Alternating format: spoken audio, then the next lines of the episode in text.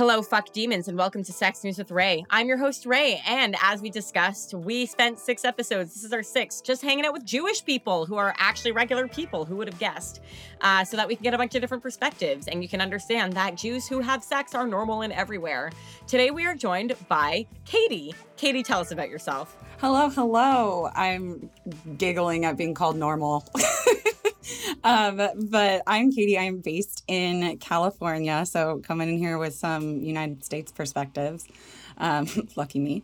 And I am a recent graduate from the University of Minnesota School of Public Health, and I'm currently seeking out my certification as a sex educator. So I'm super stoked to be here with you, Ray, and learn from your listeners and learn with you and just have a great time. Little about me I'm a plant mom, a snake mom, and a cat mom, but that's the only kind of mom I plan on being. is the snake an actual snake or is that a metaphor for your partner's dick?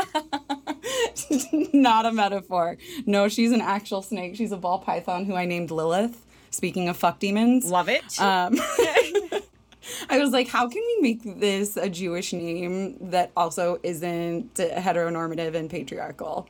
let's go with the fuck demon. Yeah. So Lilith yeah. is my favorite of the fuck demons. Actually, we we talked yeah. about her earlier in the season, and she's fantastic so before we continue, I just want to let everyone know, as I'm sure you've all noticed, every person we've had for these six episodes are people that I worked with at the last organization that I worked for. so Katie and I met because she was the regional director of a region at the Jewish youth group that I worked for previous to this point, and we met at international conventions and staff conferences and uh, fell in friendship love with each other very quickly. I feel. Oh wait, no, we I think it was CL- CLTC I was gonna say we were at camp. We um, went to um, camp, yeah, and yeah, and it was amazing. It was the best time. We had a really awesome team, and um, Ray brought so much energy, and and it was so interesting because I still was very much. Um, I don't want to say repressed because I've never necessarily been quote repressed, but.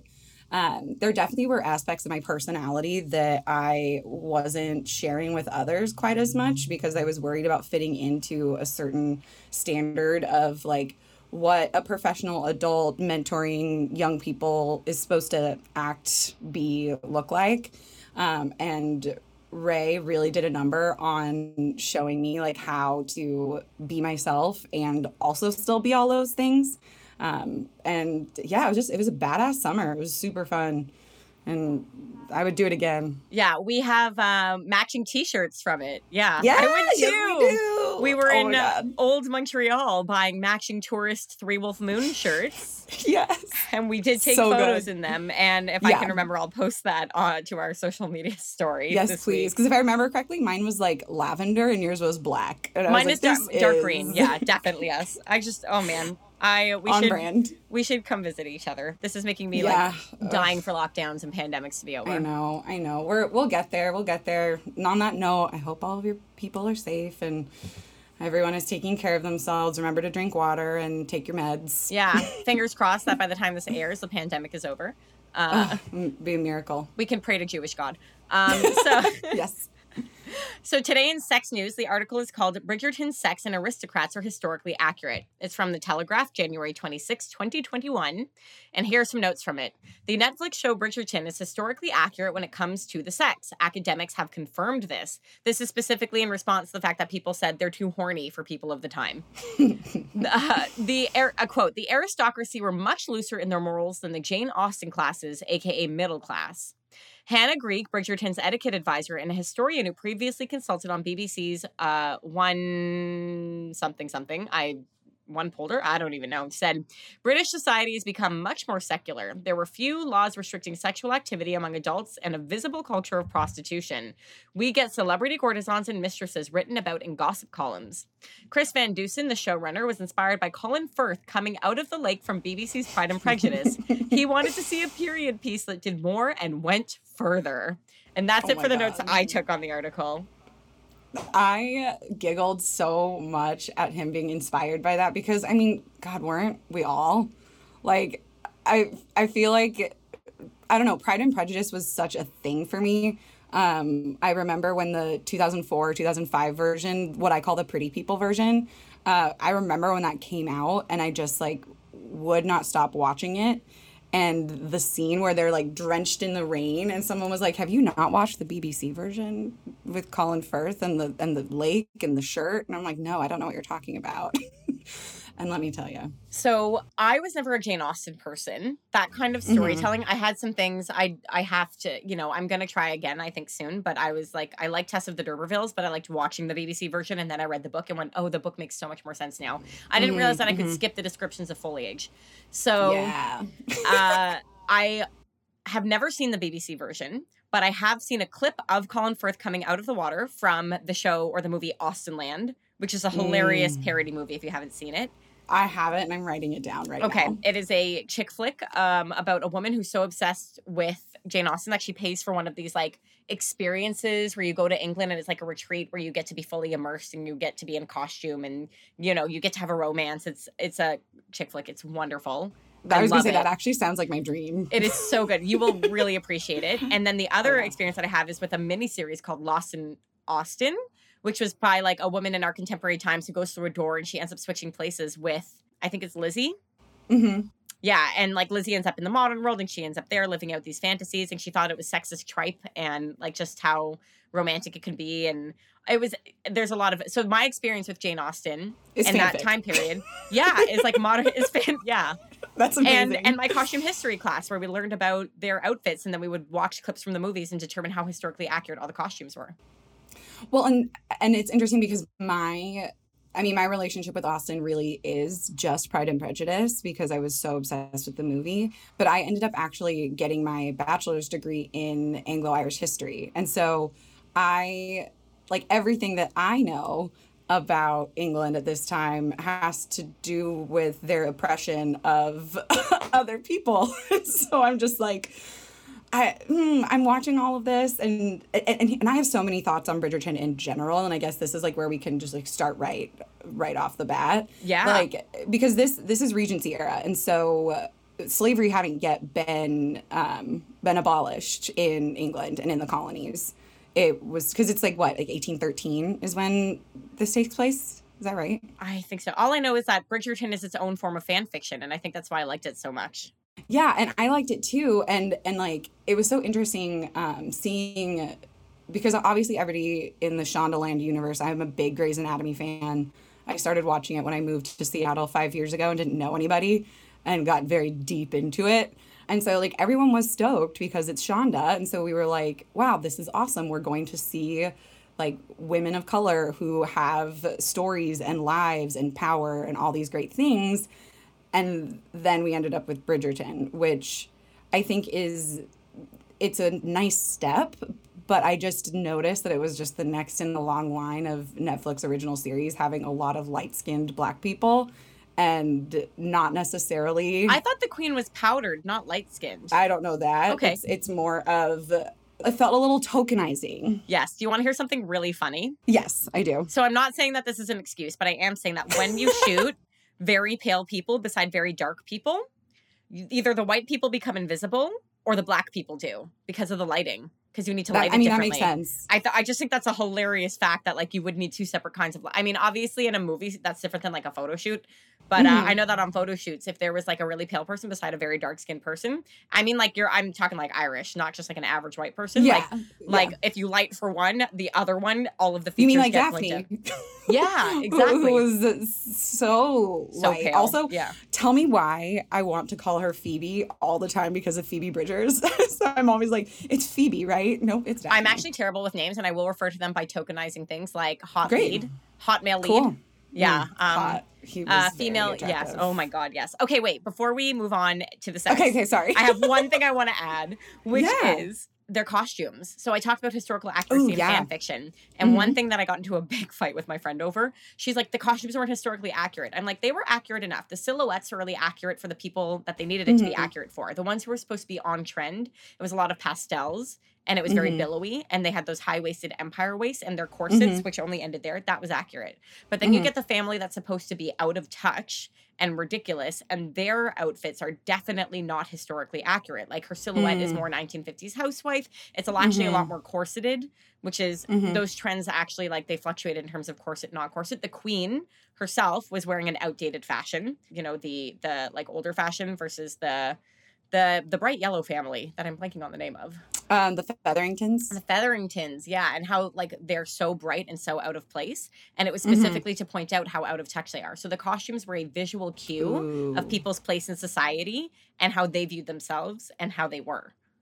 And so Mhm. a lot of those colors didn't even exist in terms of dyes, or if they did, it would have been like green for cyanide. It was cyanide dye, things like that. So those colors might not have existed, but it doesn't really matter because that wasn't the point of the costumes or the show. well and it wasn't it wasn't necessarily the point of the show yeah and so that's and so that's where i found this article super interesting um, because quite honestly like reading it it was news to me that there would have been that much um, wantonness in england because it just i mean when i think of england i think of the anglican church and i think stuffy and all of those things and that's not what we were dealing with. Like it it gave me Marie Antoinette vibes, like the like the Sofia Coppola version. Like it gave me it gave me those vibes and I realized like they're not that far off. They're 20 years and a very small amount of water. but I didn't realize Jane Austen was about the middle class because they all have servants. me neither. Me neither. And I'm I just so didn't- not used to middle class having servants.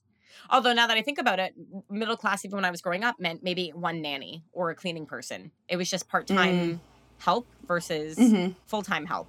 Versus live in help. Yeah. hmm absolutely and, and so i just there were uh, for such a short article like there were so many things that i pulled out of it that i was like this is brand new information to me and then of course i went into like a long deep dark hole of reading think pieces which is the only reason i know that slavery ended in 1833 Okay. in England. That's the only reason I know it, not because I studied it, um, just for the record. But it, it was very interesting to to read the different the different things that folks were looking at and looking for. Like the people who were focused on the historical accuracy the people that were focused on the sex and sexual accuracy the accuracy of costumes the portrayal of black folks on screen. Um, it was interesting. I mean, the the idea that people haven't always had unmarried sex, like they always have, they always will. There's a reason that sex works, the oldest profession. people like to fuck Yeah, but you know, we the perception of the 1800s as being like pure has to do partially with just like how they were being advertised in morality politics and you'll notice Mhm. that that's actually one of the most depraved eras because when you have to maintain a face that is so against human nature you end up having a lot of weird underground sex things happening like uh, sex parties Yeah. literally underground well another thing that i loved about this show is its representation of the mistress the the opera singer you get the idea that like she is definitely never going to be upper Yeah. class because she's just a performer and she's Mhm. happy Mhm. and when she rejects that narrative Well, and that was exactly it. And like, I mean, I don't know if you're gonna put a spoiler alert, but like, spoiler alert, her her saying no to someone who has promised to take care of her financially forever is like such a boss move because essentially she's like no i because once that starts then you have ownership of me because you are upper class and i am not. And thus like there will be a certain level of expectation of what i'm going to deliver for you and i'm not down with that. The second half of that where then he says okay i will treat you the way like basically like a princess. He comes with flowers. He gets her a dress. He wants her to go to the ball. And she's like this isn't me and this isn't what i want and this isn't my Mhm. fantasy and you are not rescuing me from something. I don't need to be rescued. I love my career. I love my work that i Mhm. do and if that means that i keep sleeping with different rich guys until i die then like so be it. Okay. Great. I'm having a great time. And it's so interesting that you that you say that because i think that's a that's a narrative around sex work for sure that exists of like let me save you from this because the only reason you would do it is because you need the money. And like that's not the case. And it's just such a people think pretty people look at pretty woman in the part where she says she cried the first time.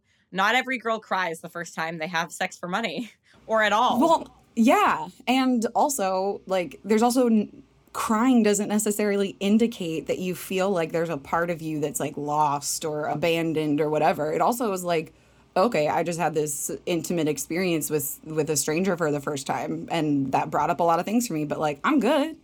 Like I'm cool. I'm not bothered by this. I just am processing. Pardon me. Ugh. Another common trope in Pretty Woman is the whole I don't kiss you on the lips because it's too intimate. But here you have someone who's like having a lot of intimate experiences and living her best life. And she's not afraid to kiss or fuck you under the bleachers at a boxing match. Mm-hmm. Yeah, absolutely. And I think it just like um it really it breaks with the trend of women having casual sex as like an indicator of internal troubles. And like i, I mean because i'm now thinking of like fantine les miserables and like oh my god all, which like is a whole we do let us let's That's- not i would say that's trafficking let's just be clear yes yeah. Yeah. but i but i'm just like thinking of all of the figures that have existed in um, western canon that are women who have casual sex and the ways in which that is shown and what that supposedly indicates about them and their worth both for themselves and towards others um, and so it was really refreshing to, to see someone be like mm, i'm taking care of myself just fine like thanks though i really appreciate it no i'm not going to tragically die of tb like i'm good Yeah. Not only that, but I'm gonna keep living my best life and having these richer like like the idea that she is still wanted. And let's be honest, she's an opera singer. She's gonna when she's 50, 60 years old, like as long as she takes that money she's making off of them and like uses it well, you know, like she's gonna be that 60 year old who's still managing to get young 20 year old lords to fall for her and get her gifts. Oh, yeah. oh yeah absolutely it's just pretty rad and i'm into her i will say like she's all i mean i'm into her like as a representation and concept but also she's really hot The actress is also quite pretty, Oh, yeah. yes and her outfits. Yeah. Okay.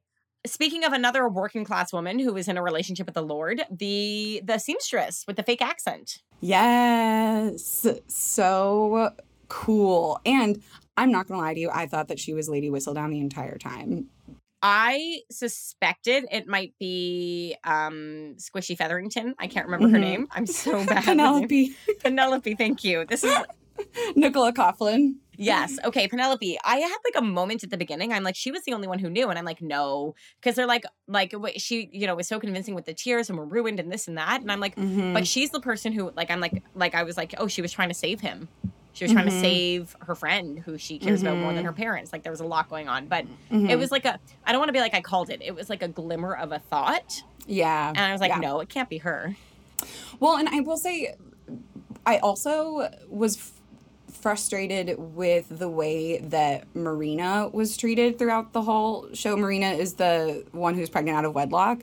Because I feel like at the beginning of the show, we had like glimpses into character development and like, oh, we're actually going to learn who this person is. And instead, her entire storyline was just, oh, I'm pregnant out of wedlock. And she brief like at the beginning, she was like, I don't want to I don't want to ruin Colin's life. Like I, I don't want to be a part of this scheme. And then she becomes basically the primary aggressor. And I just I, I felt like there was so much more for her. i have an interesting theory around that which is Yeah.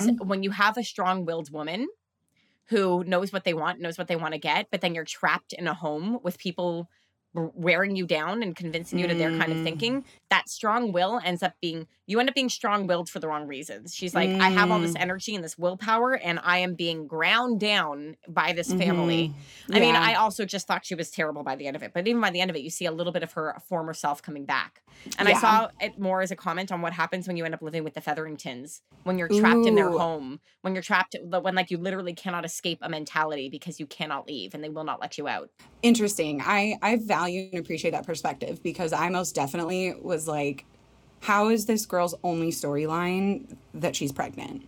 Like, come on, let's let's give her something else. But the reason I brought her up was because I felt like the moment because she because she and the seamstress have a moment, don't they? Where she like is pretty shitty to her.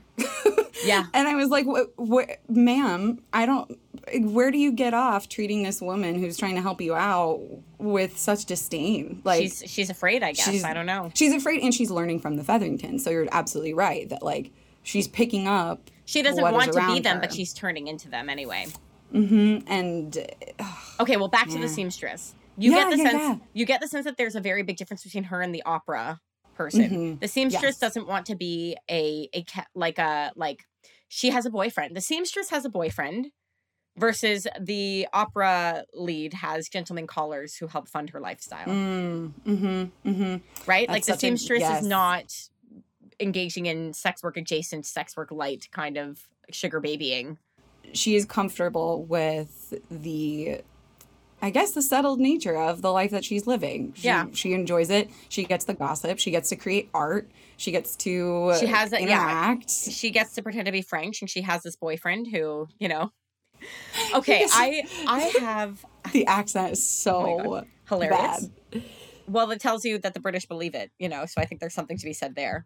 Oh, Uh, yes. Is this just going to turn into a sh- trash talking? Yeah, I thought that the middle son was trying was hiding his homosexuality. Me too. Me and then too. when the Yes. twist is that no, he's hiding a girlfriend and he's in the exact same situation as his brother, I'm like, I did not see that coming, and I'm s- like, there's a part of me that's ki- like kind of happy that it wasn't so cliche, but also I wanted to see him kiss the gay guy.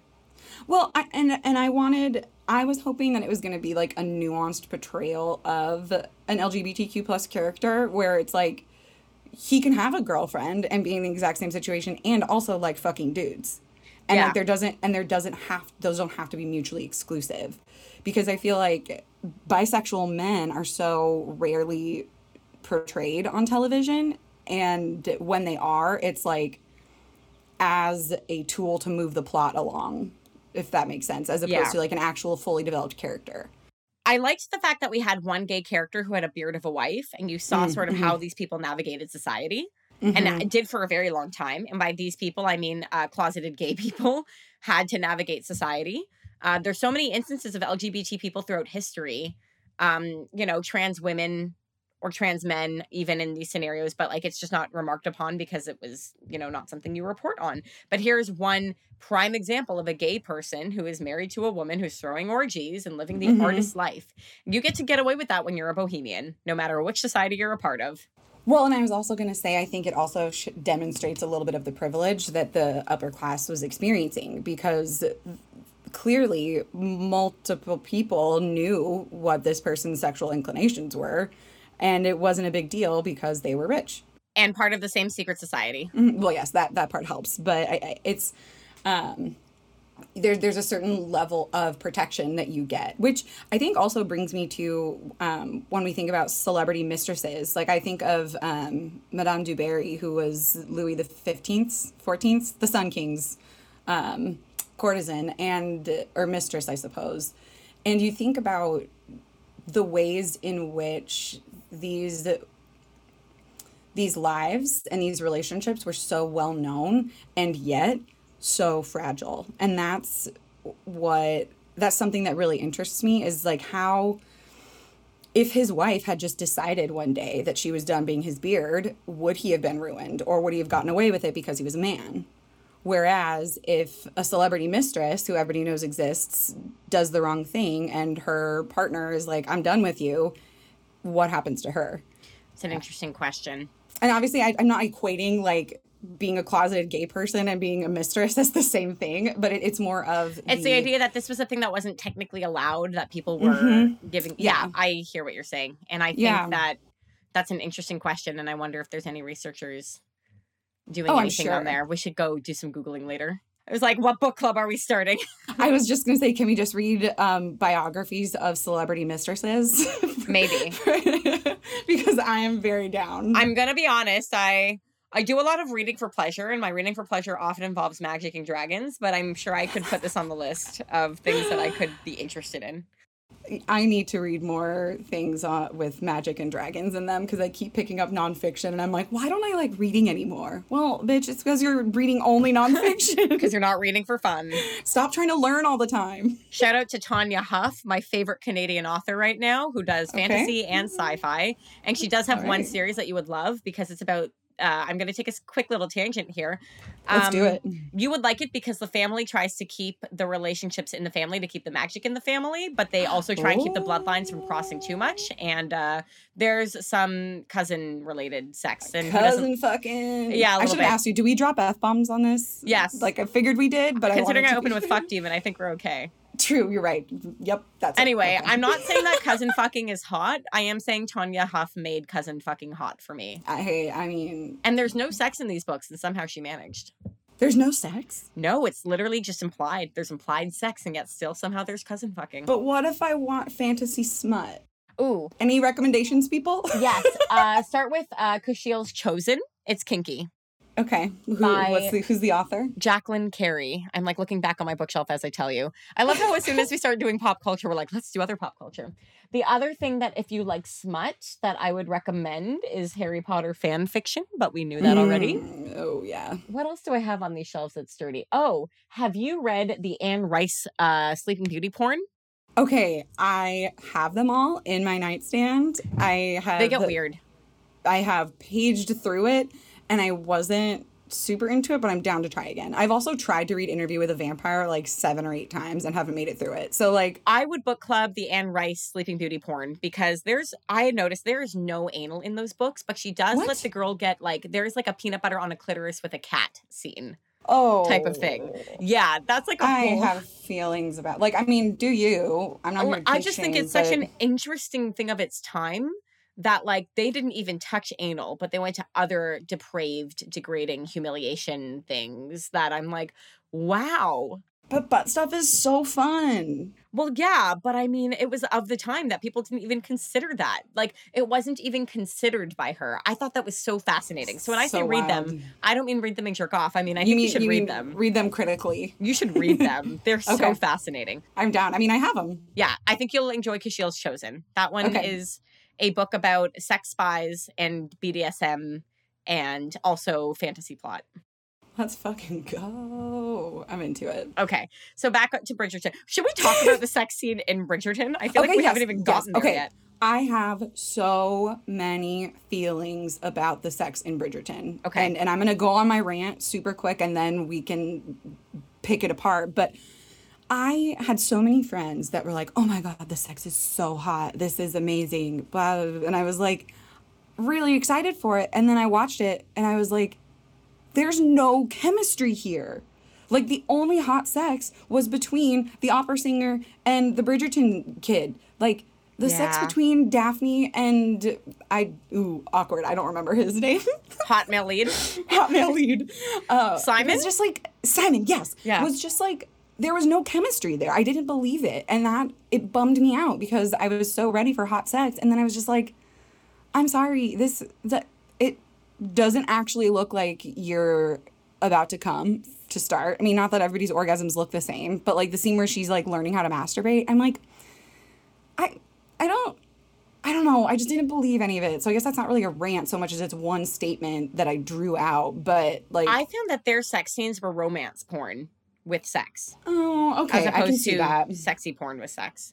Like the way she lost her virginity was the way every girl wants to lose her virginity. That's fair. That's what I got from that. It was like, well, maybe not every girl, but the things the things that I will the things that I I drew out of that scene are experienced man Mm-hmm. who knows how to make you come, Mm-hmm. gently asks for consent, shows you how to get there, creates a space of vulnerability where you can feel pleasure.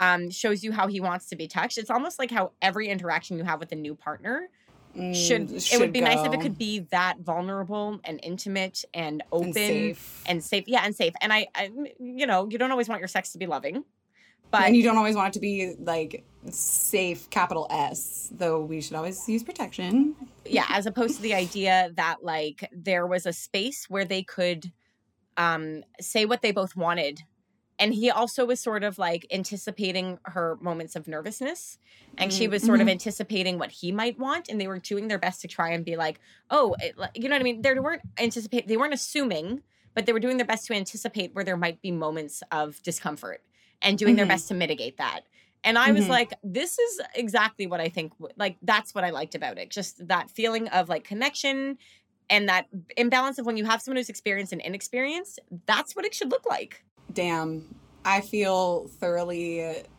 corrected in the best way because because you're absolutely right and also I I should probably point out that I also was binge watching the first season of Outlander at the same time yeah and so oh my god the sex is very different. I have opinions about. show. I've read all of Outlander and I've seen Outlander, and I'm happy to segue to that after we finish talking about the Bridgerton. I'm, I'm only scene. on season one, so so I I, Okay. I, I can't go there. But Sam what I can talk Heughan, about. please listen to my podcast. Please, please fall in love with me. I know you're oh, married. Oh. God, yeah. For the I love of God. And so so are we. Yeah. right? Oh my god. he, he might be poly. Wait a minute. Yeah. Okay. No, he Okay, strikes me as the kind of guy who isn't. Unfortunately. Speaking of books, books turning into shows. So this is based on a book series, and the like quote unquote controversial sex scene. So the one where she basically rapes him. yeah, I would. I have some questions about is that actually rape? If he'd been lying to, was he she being raped? If he was lying to her, and if she didn't actually know, like she didn't know how babies were made. But she did. She did at that point. And so, and I don't. I don't necessarily like the reason I brought up the book was not to like debate what we watched and w- what type of sexual assault that was. That's because- fair. I think we can like, confirm it was definitely confirm it was sexual assault. Yes. Um, and in the book, it is so much more fucked because he is super drunk and she knows that he's drunk and she's like, great, this is my opportunity to use the fact that he's hammered drunk to put a baby in me. Let's fucking go. Oh, so she was intentionally trying to get a baby as opposed to just point, uh, trying to point out that there was a lie. Uh, well, I think she was. I think she was intentionally trying to get pregnant in the show too. Uh, She was, but I read that scene as her trying to get him Call him to. out. Yeah, I didn't read it as her trying to trap him into a baby. I read it more as her trying to be like, prove like you must explicitly state that you have been lying to me by omission this entire time. But that could be my mis- that could be my misreading. I think you can read that. I scene however you definitely, I definitely took it as like a this is my one chance because he doesn't know that I know, so this is my chance to make that. Oh, I, the look on her face as soon as he came and he's like, "What happened?" I didn't see that as "fuck you, I've won." I saw that as total betrayal because this proved what everyone. This proved her deepest fears correct. Mm, interesting. That being said, I, your reading is probably also accurate. You said you read the books, so no, no, I didn't. I didn't read the books necessarily. Oh, but you read about I, that. I read. Uh, I read a lot about the books. that's fair. I'm. Int- I'm interested in reading the books though because uh, they seem like, a good time. Well, and I th- I'm way more into reading about sex than watching it. Agreed. So that's why I'm like cool. But at the same time, I feel like she knew enough to know that he was like he was ejaculating, and there's no she way. didn't know what that was though. But I, didn't she at that point? By the time she was having sex with him, she had finally had someone I think explain it to her. But I think Mm. I think that one of the reasons it was so upsetting is because whenever she tried to get answers, no one would give them to her. And he didn't explicitly explain ejaculating how it happened. Like no one explained it to her. So the first few times that he did ejaculate, and she's like, Does that hurt? Like she had no idea what was fucking That's happening. true. That's true. And she didn't know that uh, when other people have sex, they don't pull out. Yeah. Or or maybe they or maybe they do, but But she didn't understand what was happening. And I will say that, like, obviously, like, birth control was very, or contraception was very um, rudimentary at that point. And I, I was reading someone who was critiquing the withdrawal method as like one of the least effective forms of contraception. And I was like, wait, TO, like, sure, it shouldn't be your first line of defense, but if you're doing it right, it like Works. isn't the most ineffective thing that you can do. Combine that with the rhythm method, and you should be okay. yeah you know but but either way and so she didn't know that it wasn't normal for Yeah. him to finish somewhere else and he let her believe it was that's why i'm like this is this is morally gray and this is why i'm not gonna make any like it's so hard to say i think that it was definitely sexual assault. Hmm the severity of it there were so many lies leading up to it before that point that it gets so complicated. And that's why i think the show is so good because Mhm. that scene is so much more so complicated than nuanced. Yes, like she had been lied to by him and they had been having sex under false pretenses the entire time according to her. He thought she understood. She didn't. So by that no he no he knew she didn't understand and that and that's where i get pissed off he used her lack of knowledge against her and that right there and that sucks is also but then isn't that also sexual assault?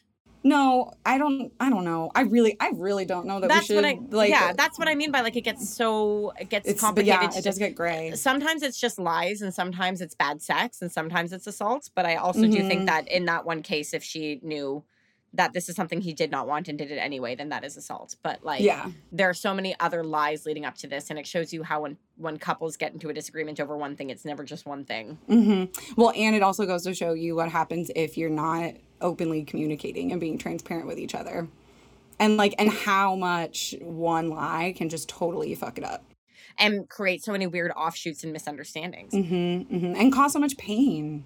my grandmother was of the generation where they didn't talk about sex she learned from the doctor right before she got married Oh how babies are made Oy, Like she had to go, oh, no, it wasn't even that. It's like she didn't know. So my grandfather took her to the doctor with him so the doctor could explain how sex worked, what it was, how babies were made. I just, I, I mean that doesn't that like it's a shock but not surprising. I mean it's it's just like how distributing birth control literature was illegal in the 20th century because and the 19th century because it was considered. It's like how Instagram is pulling down sex educators' stories because they're explicit. And it's like, what the fuck? This is a biological reality that we live with. What makes talking about the way babies are made, quote unquote, what makes that any more explicit than talking about taking a shit? Like, Well, I think it's really interesting that we can talk about erectile dysfunction everywhere and have advertising for it. And Viagra is covered by certain insurance companies. and you can get it mail ordered to your house, but in the state of New Mexico, there are only three counties with more than one pharmacy that is certified to distribute birth control. Not only that, but nobody fucking knows about PCOS when it affects one in four women. Oh, yes, also that. I mhm. like yeah i agree with the birth control and the viagra things but it's the idea that we can talk about male anatomy and medications for sex for men but we can't talk well, and about to make sex happen for yes men. but we can't talk about biology that has nothing to do with sex for pleasure and everything to do with just having a healthy internal system to prevent cancer but it's women's part so nobody knows about it nobody talks about it And nobody cares. nobody yeah there's no there's there's not enough science going into it Well, and, and well, that's something that um, you know through my master's program I was continuously reminded of is how little research existed, and there were so many times where I was like, I want to do this study. I want to do this study. We need to find out this. And then I remembered that like that requires having an institution that's willing to fund it and having a lab. and you have to be very very specific with what it is that you're actually studying for when i was learning Mhm. about uh, dialectical behavioral therapy i think you and i took Ooh, that yeah. session together and Yeah, she was saying yep. that dialectical behavioral therapy has found been found to be very successful for bipolar and personality disorder not because it's not successful for other kinds of mental health divergencies but because there was no funding to test it Mhm. so everyone's using CBT, which doesn't work on people with bipolar or personality disorders. Mhm. DBT does, but DBT, when used for other patients, is still effective. There's just no Mhm. official studies to prove it, so they cannot claim that it's effective. Yep. And that's I think where um where we get into oh God, I was gonna go on such a tangent. I'm gonna say it, we don't need to go down it, but like I mean, that's where we get into so much of my frustration with public education in the United States because they like legislators want to keep people stupid. They want to make it so that reading those types of studies and seeing those things means one thing to them when actually it means a bunch of different nuanced things, but they don't have enough information and education to understand that. Like they want to, ju- they're just going to believe what is on there on the label written by the FDA because that's all they know. They don't know that the reason it's not acceptable for off-label use is because the FDA won't approve study. Like I'm thinking of mifepristone and misoprostol and using those for abortion. Like it's th- there are just there are so many ways in which the government wants to keep people dumb so that we don't understand all of the ways that our body works and the way that we fit into our society. And it's just wake up, sheeple. Just kidding. I'm, I'm just kidding. but I've been explicitly told by my husband that I'm not allowed to say the media is the ultimate enemy of the people. I mean, I I sometimes do believe that. Like not mainstream media. Net- oh, it was something like mainstream media networks are the enemy of the people. And he was like, Yeah. post that with a picture of your ass. And I was like, yeah, okay. He goes, don't do that. You'll lose so many followers. You're gonna get in so much trouble. And I'm like, Dude. I don't think there's anything wrong with saying that like a lot of government institutions they don't educate properly. Mainstream media news outlets are trying to make money by generating news, and you generate news, and they're owned by people who want to maintain control. Uh, like there's nothing wrong with people finding someone that they'd rather get their news from on YouTube if it's someone that you trust the opinion of because even journalists have their shit censored by the Mhm. editors who are being censored by the person who owns the company. I don't think there's anything wrong with pointing out that that's a true thing that happens. Wake up, sheeple! I, was going to say it all links back to Bridgerton, it but does. I, but I didn't have a segue. this is because of the Featherington being the anonymous writer. Lady sharing all the gossip. Whistledown. Lady Whistledown is the opposite of the mainstream media corporation. She is She's trying to get you. exposing the people in power for what they are. That's right. Lady Whistledown is of the people. That's so okay. We did it. We made it. We did it. Should we take a commercial break? Let's take a commercial break. Okay.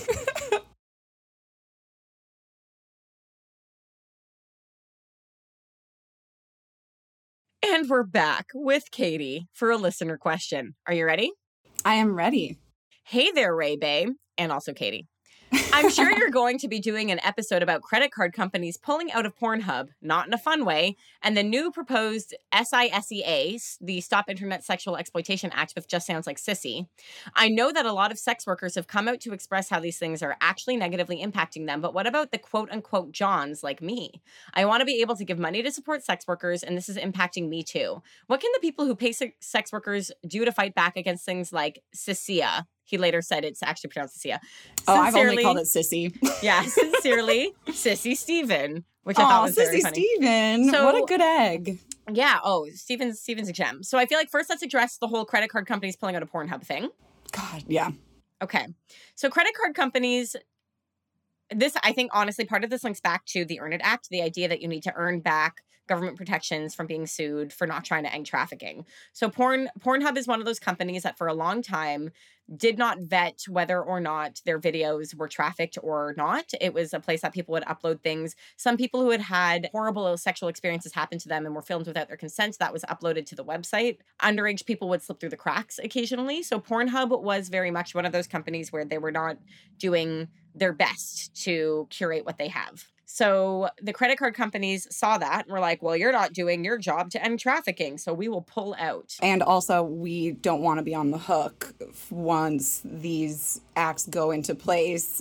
We don't want to be involved. It actually has nothing to do with their moral, what they wanted to do morally, and everything to do with capitalism. Covering their ass. Yeah, I should add that Pornhub changing their rules, great, good for them. Which, which to clarify for for listeners, they now require verification for all models and posters. Yes, the only struggle here is apparently small, smaller scale, like more amateur people who are not trafficking themselves. It's now very hard for them to get their content up on Pornhub. It's one of those things where like it's difficult, but at the same time, it does mean that we don't have underage people and we don't have people who who Are did not coerced and coerced in any way and that's in my mind a positive thing but the credit card companies like there it's not from any form of altruism it was just cover your it's it purely says- just covering their ass. yeah cover your ass policy cyap all right so then maybe let's address the whole sex workers have come out to express how these things negative sissy sissia earn it uh, Sesta Fosta, all these rules which we discuss on season two, they're negatively impacting them. What about the Johns? How do they find? What can they do to support sex workers right now? So, helping sex workers, if you pay through an app like PayPal, Cash App,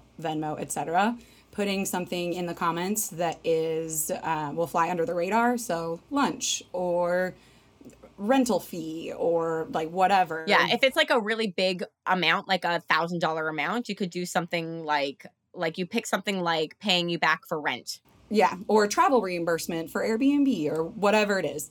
Um, also, not sending money in large amounts, sending it in smaller quantities over time um, can be really helpful.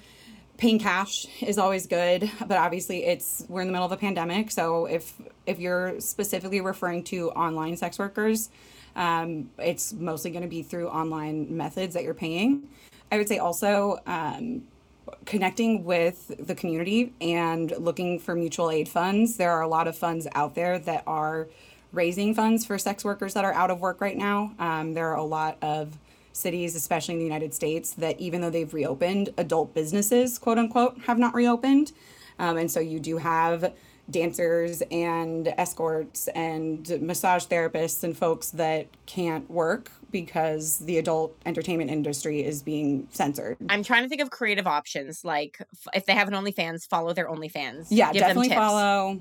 Give if them, you want, give yeah, them tips. Give them tips. Also, like offer to give them money for lunch or Uber credits or like, mm-hmm. you know what I mean? Like the shit that people need that aren't just, you know, oh, like you want something custom for you, ask for a custom photo set. Ask mm-hmm. for some mm-hmm. custom content if they're willing to give it. I would say exchange of resources also. I mean, it doesn't have to be financial resources. If you are a mechanic, you know, and someone needs their brakes changed, but offering to uh, help cover that or do that for free or put in a good word for them at the shop that you know. Honestly, like thinking of the barter system, like going way back old school and and thinking of what you might have to offer that would be helpful to someone of any form of profession. I do feel bad for Johns because I feel like a lot of these laws demonize Johns like the mm-hmm. people buying sex they are demonized and not everyone buying sex is a creepy scumbag trying to coerce someone into trafficking. It's also hard because i mean I, I don't know how it goes in canada but in the united states more often than not it is the sex worker that is penalized by the government um, or by law enforcement. We're under the swedish model right now so oh, okay. the sex work itself is fine but nothing else around it is okay and the johns are criminalized but okay. you cannot live off the avails of of prostitution. You cannot have conversations in public. You cannot you know what i mean? It's like then what's the fucking point? Mm-hmm. yeah. So you're absolutely right. Like it, it yeah not all johns are are shitty dudes. And also a lot of them are. So another way that you can help it, honestly is talking about it being open about your experiences with sex workers and destigmatizing it as a whole. Destigmatizing it. Yeah, 100%. And because you most likely are in a position of privilege, what like of some kind. I mean, regardless you're a man. I think it's very interesting how a lot of I've heard some men who go to strip clubs and they're like fine with that or they'll buy sex but then they don't actually respect the women that they're buying from. Mm-hmm. it's almost like in their dream world sex work wouldn't have to exist because it's very strange. So if you are buying sex and you're not like sissy steven who seems to be like a woke person maybe like evaluate these are people doing a job.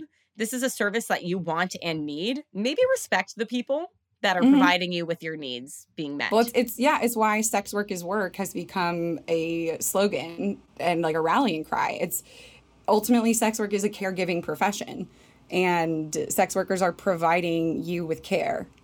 They are doing something that makes you feel good, whether that is making you feel powerful because you get to throw money at them or making you feel physically good or, or listening, listening to, to you. your problems and, yeah. being your therapist like you know sex workers are providing care and doing it in a way and in a world that vilifies them and they're practicing de-escalation and conflict management and all of these other things that require a shit ton of emotional labor. So it's not just about paying a dancer, it's about it's about seeing them as a full person. Yes, who is spending their energy trying to make you feel good and and yes. and pretend to be someone for your fantasy. They are mm-hmm. acting the whole time. Also, if you are at like a family dinner or in a conversation with friends and you hear someone go, "Oh, did you hear about that teacher who did porn? She should have known better."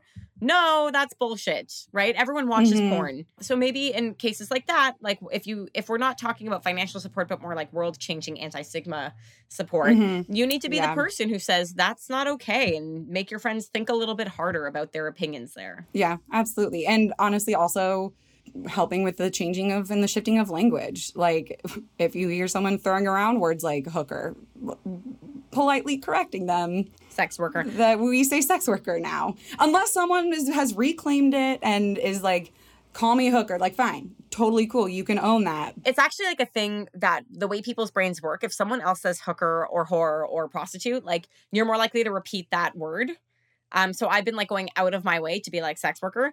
But when I'm in a room with my friends and I know that they support sex worker rights and I know that they care about these issues or I know that they're not they're not judgmental and they accidentally say prostitute or hooker, Mm-hmm. I won't say anything because I know they know. And sometimes they'll look at me and be like, I know, sex worker.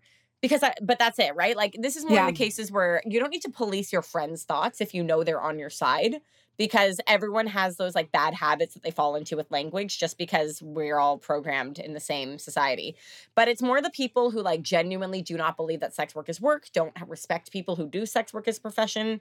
Those are the people that I would aim to be like, we're going to say sex worker. And I don't care if it makes you uncomfortable. Mm-hmm. We, we'll sit at our Buffalo Wild Wings table and uh, And talk Are- am I allowed to drop brands? I just like Yes. Buffalo Wild Wings, please sponsor us. sponsor us, but Yeah. also you know, sex work is work. Yeah. tell your clients or tell your patrons. It's so yeah, it's the kind of thing where like Hooters is okay, but stripping isn't. Oh. Like Girl, I had that thought literally yesterday because I follow a, a person on Instagram who is fine as hell. And and I don't know if this is a thing in Canada. It's not a thing in California, but I used to live in Washington and they have like they have drive through like titty espresso booths, like where like women in like skimpy bikinis serve your espresso and it's a drive through. And like it's hot and it's really fun. and it's and it's something that I was like, damn, I would so do that, but that doesn't exist here. And I was thinking about a conversation I had with my mom where she was very upset. She was like, why would women do that? Like it it just is normalizing objectification. And I'm like, yeah. It's what's exactly is wrong with knowing that your body is hot and making money off of it. as long as they're also hiring sexy men to serve coffee. Like Oh, no, the they're of thing not. I want. They're I would. not. I want both. I want. I'm an equal opportunity. Yeah. Like I want the. I want the cute guy serving. I would totally go. I've been to a Chippendale show. Magic Mike the live show exists for women because women Yeah. also like to objectify yes. People. Like we also feminism, equality. We also like occasionally reducing people to just a physical, visible object. Just their pecs. Yeah, we're not always looking for a relationship. Sometimes we just want to look at something pretty, but we don't treat those people like they have no value and are less than human when we interact with them. And and so when when you brought up Hooters, I was so I was having that, con- Hooters, that conversation the in my head. Yep. I was having that whole conversation in my head about how well there's no espresso bikini espresso place for me to work, but like there's a Hooters, and I was like, oh, but everyone would judge me for working at Hooters, and I was like, what the fuck? How? yeah.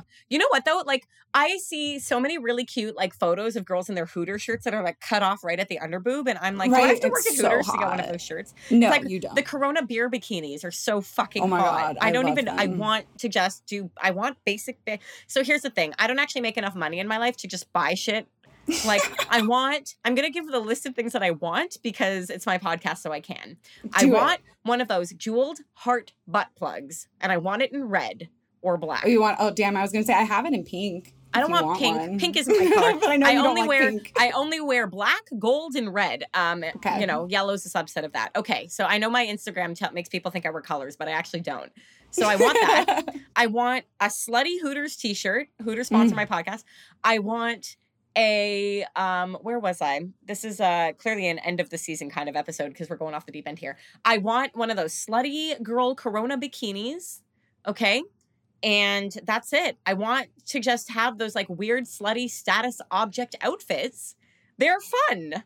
they are. They're. I want fun. an old school Playboy bunny uniform Mm. to. I would like to borrow one of those and take photos in them. Um, shout out to Dallas Dollhouse. Um, it is a renovated. Well, I don't know if it's renovated, but it's a house that's specifically intended for photo shoots, and they have like iconic costumes, and they have a Playboy bunny costume. Ooh, okay. We should definitely road trip one day. Okay, Oh, Katie, yeah. what do you want? I just went on a list of things that I can't Oh, buy, but I what? Give me, give me like your top Oh three slutty. god! objects. Do they have? Do they have to be slutty? No, it can be your brakes fixed. My number, because my num my number one is I want a um a Serenity, like as in Sailor Moon, but I Mm-hmm. want a I want a Princess Serenity cosplay, like the whole thing, because it's fucking expensive.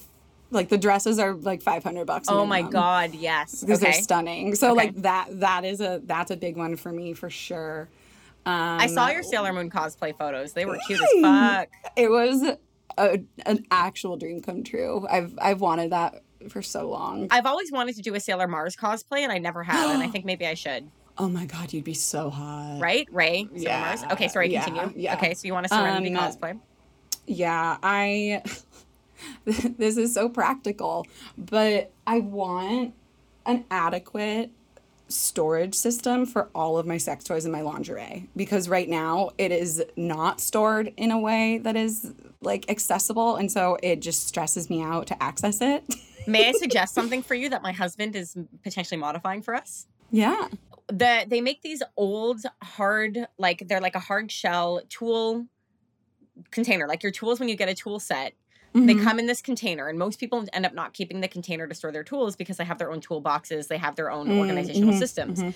but they come in this thing that makes it easy to pack and carry so if you take that and you basically take a piece of foam and you carve out the correct shapes and it's like easy and it's like a suitcase and instead of it being for your tools it's for all your sex toys and they slot away perfectly and then it's really easy to like take in your car and take on journeys with you if you're road tripping to go on a sex vacation Oh my gosh, that's incredible. Like a sex briefcase. yes it's like a, it's like a yeah and like it's been made to carry heavy like you know that the case itself. So i'm sure you could even like go on like kijiji and find someone who's getting rid of it for free and just modify the in- internals. That's perfect, especially because like most of my sex toys are glass or stainless steel because it's just more sanitary to like switch between partners.